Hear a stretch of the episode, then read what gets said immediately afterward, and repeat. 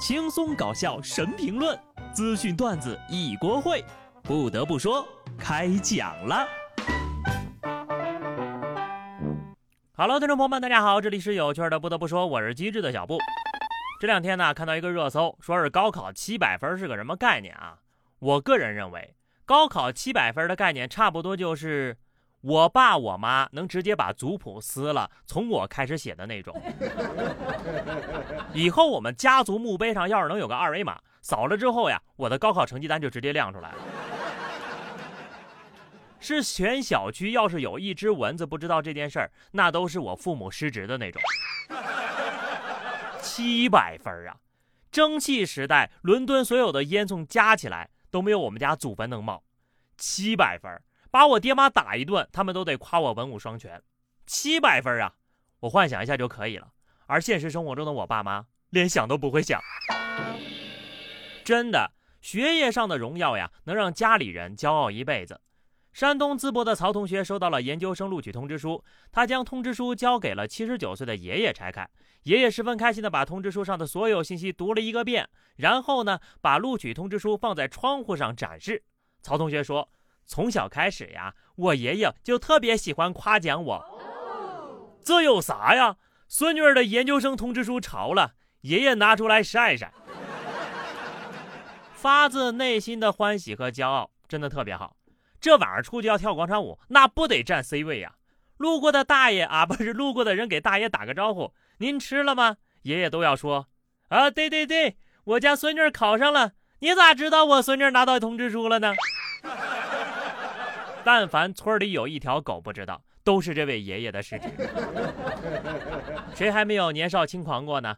小时候我也一直纠结呀，到底是考清华还是考北大？而现在呢，考个羊肉串我都不敢点多了，就是因为上学不努力呀，毕业后搬个砖都费劲。湖北武汉二十二岁的小周，在好朋友的郭某劝说下，一起辞职创业。然而呢，工作两个月之后，小周不但没有拿到工资，还被郭某借走了三万多。同事交流发现呢，大家情况一样，就报了警。经调查呢，郭某的公司就是捏造的，他仅靠编创业故事就骗走了十二名员工十多万呢。这不算正好吗？小周有了工作，郭某有了收入，大家都有了光明的未来，这不妥妥的一举多得呀？付费上班，专家诚不我欺。这位郭某，我愿称之为华尔街饼王。这年头。你想踏踏实实搬个砖都不安全了，在这儿呢，推荐给大家一个安心的工作。浙江湖州法华寺发布了一则招聘启事，面向全社会招聘三个岗位，有文史资料整理专员、厨师、园林绿化维护员。由于职位的不同呢，对应聘者的要求和薪资待遇也不一样。文史资料整理专员负责收集整理寺院相关文献史料、寺院新闻稿、发言稿、工作总结等撰写，月薪为一万块，朝九晚五，周末双休。厨师为六十岁以下的男性，具备厨师技能，擅长素食菜品，负责寺院的早中晚三餐，包吃住，做六休一，薪资八千元。园林绿化维护员薪资七千元，寺院提供食宿，周末双休。就这个薪资，就这个待遇。朝九晚五不加班，环境还安静，真的很难不动心呐！请直接选我吧，我有一个优点，就是可以直接略过剃度这个环节，因为我的头发已经掉光了。就是不知道需不需要结婚啊？如果需要的话，没事儿，看在这个工资的份上，我可以学着结婚。不过其实也没这么容易啊！我看了一眼评论区，报名的人的学历已经卷到博士后了。专业呢，也已经从普通的专业卷到各种高大上的了。不得不说，干啥工作那都得多才多艺。湖北十堰丹江口警方破获了一个杀猪盘电诈团伙，该团伙的诈骗对象呢是外国人，诈骗手法还是老一套。他们冒充美女，吸引英国、爱尔兰和非洲国家的男性加好友，然后呢引诱到虚假的数字货币平台投资。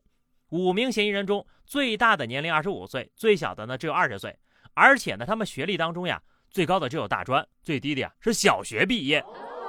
民警在现场呢找到的工作笔记本上，看到上面写着 “What's your name? How are you?” 等基本的英文用语。因为民警之前做过了充分的准备工作，他们已经请来了四名高校的英语老师协助翻译这个团伙行骗过程的聊天记录。结果呢，聊天软件中显示的内容呀，让四个老师都看得一头雾水，不是语法错误，就是词不达意。民警此时也情不自禁、发自肺腑的疑惑道：“就你们这个外语水平，为什么想去骗外国人呢？”周国人则铿锵有力的表示：“中国人不骗中国人。”嫌疑人交代，他们在行骗过程当中呢，只是机械的从上线提供的话术材料中复制里面的语句发送给对方，或者通过常规的翻译软件翻译出能表达自己意思的语句发给对方。因为聊天过程当中经常漏洞百出啊，也有人要求呢通过视频进行验证。每当遇到这种情况呀，他们就会主动放弃这个目标。后来为了提高聊天效率，五人坚持学习基本的英文短句，并在每个人的电脑上下载多款即时翻译软件，以希望能够提高效率。然而呢，该诈骗团伙从成立之后奋勇学习英语，直到被警方抓获这一个多月的时间里，一个人也没骗着，反倒亏了几千块的水电费。我的 DNA 动了。当我看到 How are you 的时候，我几乎脱口而出 I'm fine, thank you, and you。从来没有见过这么惨的诈骗团伙，被抓的时候还是一个人都没骗着。但是那又怎样？虽然他们一个月啥也没骗着，但是他们学到了英语。这哪里是个诈骗小组呀？这简直就是个英语学习小组呀！中国人不骗中国人，但是你们的行为呢，实在是给中国人丢了脸。希望这几个人在监狱里再努力努力啊，争取出狱的时候呢考个四六级，也算没辜负自己这段时间的努力。希望呢犯罪分子们都懂点事儿啊，不要给警察叔叔添麻烦，主动点儿，知道吗？云南某某边境派出所移民管理警察杨警官接到一个陌生男子的电话，对方表示呢想要购买毒品。经调查呀，该男子因为犯了毒瘾，求毒心切的他找这个上线的购买毒品。结果记错电话号码了，误拨了杨警官的电话，结局高亮了。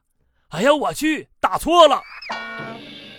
都跟你们说了，吸毒会使人神志不清，现在铁证如山了吧？属实是瞎耗子撞上活猫了。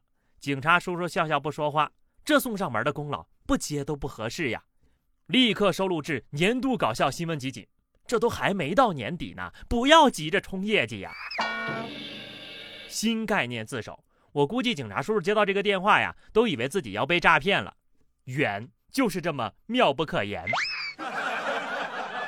好的，朋友们，那么以上就是本期节目的全部内容了。关注微信公众号 DJ 小布，或者加入 QQ 群二零六五三二七九二零六五三二七九，来和小布聊聊人生吧。下期不得不说，我们不见不散，拜拜。